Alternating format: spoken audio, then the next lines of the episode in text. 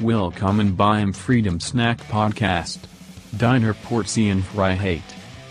Extra Chic für den Podcast. Deine Freedom Snack Hosts, Alex, Marcus, Lucas and Miro. Man, I love these dudes. Du willst mehr Freedom Snack. Don abonnier den Scheiß Podcast. By the way, this is a free speech zone. Yo, hi Leute und herzlich willkommen zu einer neuen Ausgabe vom Freedom Snack Podcast, deiner Portion Freiheit. Immer ein kurzer Happen für zwischendurch. Mein Name ist Lukas Steffen und heute habe ich echt ein cooles Thema und zwar auch ziemlich spontan eingefallen, was man als nächstes machen kann. Und zwar hatte ich echt ein spannendes Gespräch vor kurzem. Ich bin aktuell hier in Medellin, zweitgrößten Hauptstadt von Kolumbien. Hier sind auch einige Nomaden, Digitalnomaden unterwegs und auch viele aus Deutschland oder im deutschsprachigen Raum, beziehungsweise auch Österreich. Und da habe ich einen Österreicher kennengelernt, der jetzt auch hier angekommen ist. Und da hat man auch einen schönen, coolen Abend verbracht und ganz kurz auch um das Thema Freiheit angeschnitten, beziehungsweise ja, Libertarismus, ähm, alles was damit zusammenhängt und wie könnte man ein System oder eine Gesellschaft or äh, organisieren, ohne jetzt äh, auf den Staat angewiesen zu sein oder das besser zu machen, wenn der Markt einfach handeln kann. Und da sind wir ja auf das Thema, was auch natürlich ziemlich aktuell heiß äh, gehandelt wird, ist der Upload-Filter. Auch Artikel 13 genannt. Auf EU-Ebene soll der jetzt durchgedrückt werden und da sind ja sozusagen auch die Herrenziele der Politiker zu sagen, ja, Thema Urheber, äh, Urheberrecht und dass man die Urheber besser schützen kann, auch im Internet. Das ist ja immer häufig so, dass Gesetze mit einem guten Willen oder mit einem ja, wie soll man sagen, ähm, ja, aus vielleicht hehren Ansichten, großen Zielen und auch eigentlich nur um was Gutes zu wollen umsetzt. Und Im Endeffekt sieht man eigentlich hintenrum, ähm, löst es halt äh, viele Probleme nicht, ähm, beziehungsweise erzeugt sogar neue Probleme, die man vielleicht im ersten Moment gar nicht so sieht. Mhm. Und ähm, dieser Upload-Filter, wie er auch genannt wird, eigentlich äh, offiziell ja nicht, aber das würde ja darin münden, dass man sagt, äh, zum Beispiel die großen Content-Plattformen ähm, wie eben YouTube sind dann dazu verpflichtet, schon beim Upload äh, eines neuen, neuen Videos eben zu schauen, gibt es hier möglicherweise schon ähm, im Material urheberrechtlich geschütztes äh, Material und ähm, ja, das ist natürlich ähm, gerade für so Riesenbetreiber, Plattformbetreiber unglaubliche Arbeit, wenn man überlegt, was da minütlich, sekündlich an neuen Videos hochgeladen wird auf solchen Plattformen. Das ist enorm. Und auch wenn man natürlich dann versucht, das durch KI oder künstliche Intelligenz oder auch andere Systeme das irgendwie automatisiert zu machen, ist es ähm, im Endeffekt braucht man dann doch häufig eben menschliches Interagieren dazwischen, um zu schauen, ist es wirklich äh, in dem Fall ein Urheberrechtsschutz. Und sowas mündet natürlich auch darin, dass die Plattformbetreiber sozusagen ähm, das Gesetz über penibel um, umsetzen, um eben nicht äh, in die Gefahr zu geraten, dass sie ja ähm, da eben Gesetzesverstöße machen und äh, auch natürlich dann empfindliche Strafen zahlen müssen an die EU. Deswegen werden natürlich dann ähm, lieber ein paar Videos zu viel als zu wenig herausgefiltert und ähm, obwohl die möglicherweise überhaupt gar keinerlei ähm, Urheberrechtsmaterial äh, verwendet haben, was geschützt ist.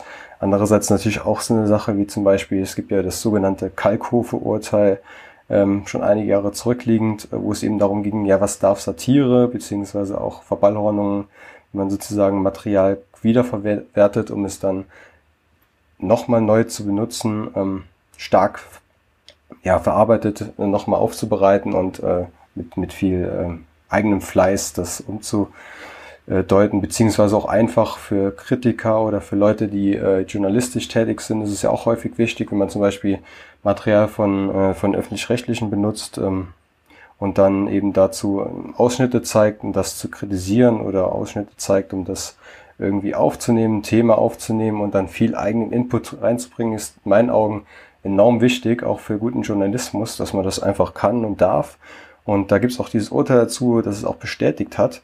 Problem ist, durch dieses Artikel 13 wird eben auch ähm, sozusagen das direkt vorgefiltert, obwohl die Leute das eigentlich rechtlich dürften, äh, sagt hier ähm, YouTube zum Beispiel sicherheitshalber nein, da ist jetzt zum Beispiel Material von der ARD oder ZDF, das lassen wir lieber sein, ähm, bevor es da zu Konflikten kommt, ähm, lassen wir es lieber ganz raus. Natürlich muss man sagen, Status Quo ist ja auch schon alles andere opt als optimal. Natürlich dann heute gibt's nicht dann direkt den Filter beim Upload, dann geht das erstmal online, aber dann wird nach kürzester Zeit äh, gibt's die Sucher, die Leute, die schauen, ob da irgendwo Material her hochgeladen wurde, was äh, nicht erlaubt ist und dann wird gefiltert. Ähm, ja, oder dann eben zu sagen, hier Copyright Claims zu machen und äh, dann wird das doch im Nachhinein runtergenommen und ähm, ja, das ist natürlich auch ein Schaden für viele YouTuber zum Beispiel, die ähm, auch schon eine gewisse Größenordnung haben, sich viel Arbeit machen und dann die Videos runtergenommen werden und man bekommt ja meistens noch sogenannte Strikes, also eben ähm, ja so Vorwarnungen und man darf ja nur, glaube ich, zwei oder drei Strikes haben, bevor so ein Kanal erstmal komplett gesperrt wird, dass es also einen riesen monetären Schaden ja auch teilweise ist. Also man muss immer natürlich auch, klar, man muss die Urheber äh, betrachten, aber natürlich auch die, ähm, die dieses Material verwenden für sich äh, und auch in einem vielleicht einen ganz anderen Zusammenhang verwenden, ähm, die dann auch eben zu, äh, enorm zu Schaden kommen. Ja? Muss man natürlich immer ganzheitlich betrachten. Und jetzt nochmal auf das Gespräch zurückzukommen. Ähm, da hat man diskutiert, ja, ähm, wie könnte man das denn überhaupt lösen, wenn so, wenn sozusagen jetzt einfach mal alle, wir nehmen jetzt mal an, äh, alle Gesetze würden jetzt von heute auf morgen gestrichen werden. Es gäbe sozusagen die totale Freiheit, ähm, dieser Plattform, der, der Content-Betreiber, der, der Urheber und so weiter, das müsste sich komplett im freien Markt irgendwie einspielen. Ja, wie wird denn dann der Urheber überhaupt noch mit seinem Material geschützt? Ja, das ist eine sehr, sehr berechtigte Frage, weil ich persönlich sehe es auch so, Leute, die ja viel, viel Arbeit in, in Videos, in Content äh, reingesteckt haben, äh, Film, große Filmproduktionen und so weiter, dass die natürlich möchten, dass das nicht einfach blind links überall kopiert wird, raubkopiert wird und die Leute sich das anschauen, ohne dass äh, sie dafür bezahlen, dass natürlich ein großer Schaden entsteht. Ähm, da kann man sich zum Beispiel jetzt einfach mal schauen, was gibt's denn heute aktuell. Es gab ja schon mal Anfang der Internetzeitalter gab es sowas wie Napster oder auch Torrent-Dienstleister, die ähm, einfach raubkopierte Musikdateien äh, verteilt haben. Die Leute haben sich das eben gezogen und ja, man hatte sich zu der Zeit gedacht, äh, ja, noch vor zehn Jahren hat man sich gedacht, ja, das, wie soll man das jemals lösen? Die Leute, die äh, kennen nur noch eine Kostenlustkultur im Internet, die würden jetzt niemals äh, für sowas bezahlen wollen. Und was haben wir heute? Heute haben wir sowas wie Spotify, wie Apple Music und so weiter und so fort oder auch Amazon Music. Da kannst du für äh, 10 Euro im Monat, sagen wir jetzt mal plakativ, kannst du alles streamen. Das ist natürlich dann nicht sozusagen die, die Rechte, die Rechte an der Musik, an, dem, an der einzelnen Datei. Du kaufst dir natürlich nicht das einzelne Stück und kannst es dann auch offline immer anhören, oder? Klar, aber trotzdem hast du die Möglichkeit, dann immer ähm, das zu streamen, egal was du hörst, äh, hören möchtest, Millionen von Lieder und die Leute bezahlen dafür, weil eben der Komfort jetzt mittlerweile drüber steht, als immer lästig irgendwelche Dateien suchen zu müssen und irgendwelchen zwielichten zwielichtigen Kanälen irgendwie zu schauen und dann vielleicht fängt man sich noch irgendwie ein Virus ein oder so. Das äh, wissen die Leute zu schätzen. Die bezahlen dann gerne für eine Mehrleistung. Und auch mittlerweile haben, hat die Musikindustrie da definitiv einen coolen Weg gefunden. Das gleiche natürlich auch heutzutage äh, die Filmindustrie ja auch ähm, mit Netflix und so weiter. Auch diese Streaming-Angebote haben das eben gelöst. Das Problem am Anfang, wo die Leute gesehen haben, Mist, da wird so viel ähm, schwarz gesehen und außerhalb der Reichweite von Urheber.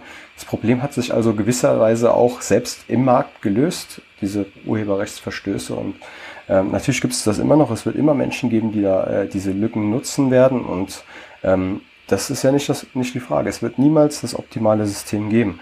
Und jetzt noch ein bisschen weiter gesponnen. Also klar, wir haben natürlich heute die Lösung, aber was wären jetzt zum Beispiel, wenn es überhaupt keinerlei Patent- oder Urheberrechte mehr gäbe auf irgendwas?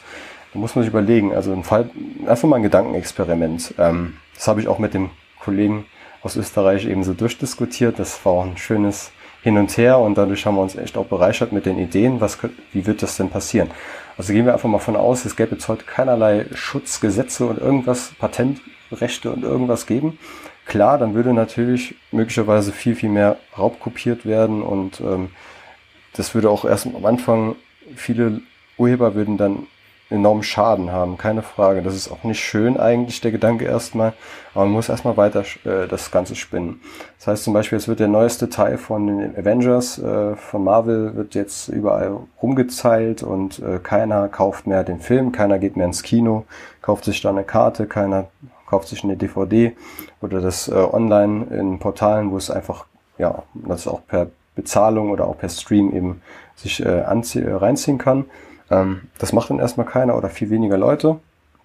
Was würde das bedeuten? Die Filmstudios zum Beispiel würden dann auch ja, Riesenverlust machen, auf einem ho hohen Kostenberg sitzen bleiben und die würden sich dann auch denken, okay, Mist, ähm, wir kriegen unsere Kosten nicht gedeckt und alles nicht bezahlt, dann müssen wir leider unsere Filme einstellen, können wir das nicht machen. Das heißt, es würde dann zu einem Art Massensterben erstmal kommen der Filmbranche und viele Filme würden erstmal gar nicht mehr produziert werden. So, aber jetzt ist der Markt ja immer ein Spiel von Angebot und Nachfrage die Nachfrage wird es ja nach wie vor immer noch da, da, danach geben. Ja? Also die Leute wollen unbedingt dann noch den nächsten Teil von den Avengers sehen oder von Harry Potter oder was weiß ich, weil die wollen wissen, wie es weitergeht, die sind da riesen Fans von und merken dann plötzlich durch deren Handeln, ähm, dass die breiten, also die meisten Leute eben das nicht, nicht dafür bezahlen, merken die, hey, jetzt kommt gar kein neuer Teil mehr, jetzt geht hier überhaupt nichts mehr. Ähm, ja, wie kriegen wir denn, wie kriegen wir das jetzt gelöst? Ja, dann äh, merken die Leute, okay, ähm, wir müssen unseren Teil dazu beitragen.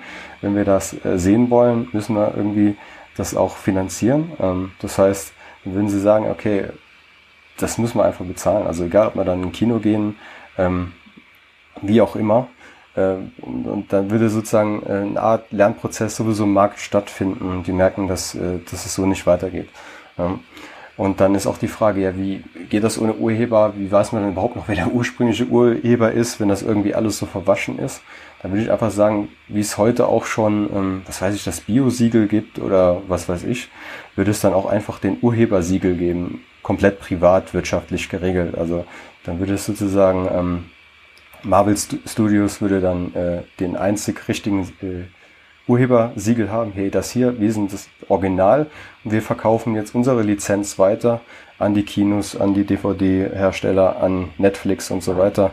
Das heißt, nur wir haben das offizielle Siegel und ihr werdet zertifizierte Vertreiber der ganzen Sache und die Verbraucher können dann sehen, hey, da ist das Siegel von dem Originalurheber, ähm, da, da müssen wir es kaufen, da müssen wir es, äh, unsere Materialien beziehen, damit die an das Geld kommen, um sich äh, das Film zu refinanzieren und so weiter. Und das Ding ich mal ist ein ganz gute, ganz gutes Gedankenexperiment, wie einfach der Markt da immer irgendwelche Lösungen finden werden, die, die für alle, alle Seiten das Beste sind. Auch wieder zurück zum Artikel 13 zu kommen, zu diesen ähm, Upload-Filtern, ist ja genau das Gleiche.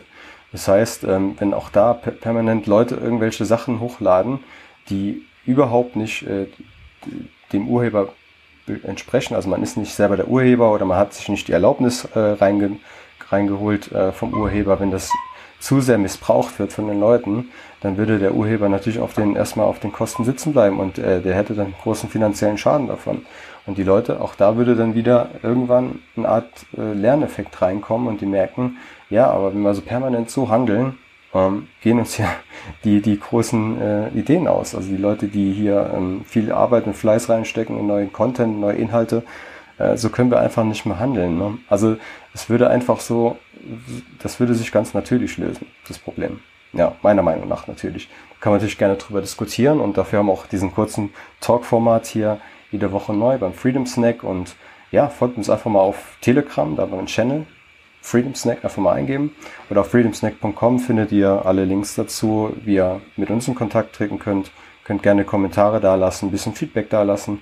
Wie fandet ihr die Idee, die, ähm, die Gedanke, die Gedanken, oder denkt ihr, sowas wie ein Urheberrechtsschutz, das muss einfach staatlich organisiert sein, das, da muss es ein Gesetz dazu geben, damit das auch die Leute einhalten, dann, ja, weil die Leute einfach da vielleicht nicht clever oder schlau genug oder ehrlich genug sind, dass es da einfach den gesetzlich, äh, den staatlichen Zwang an der Stelle geben muss. Jo, also wie gedacht, wie gesagt, vielen, vielen Dank fürs Zuhören und bis zum nächsten Mal. Euer Lukas. Ciao.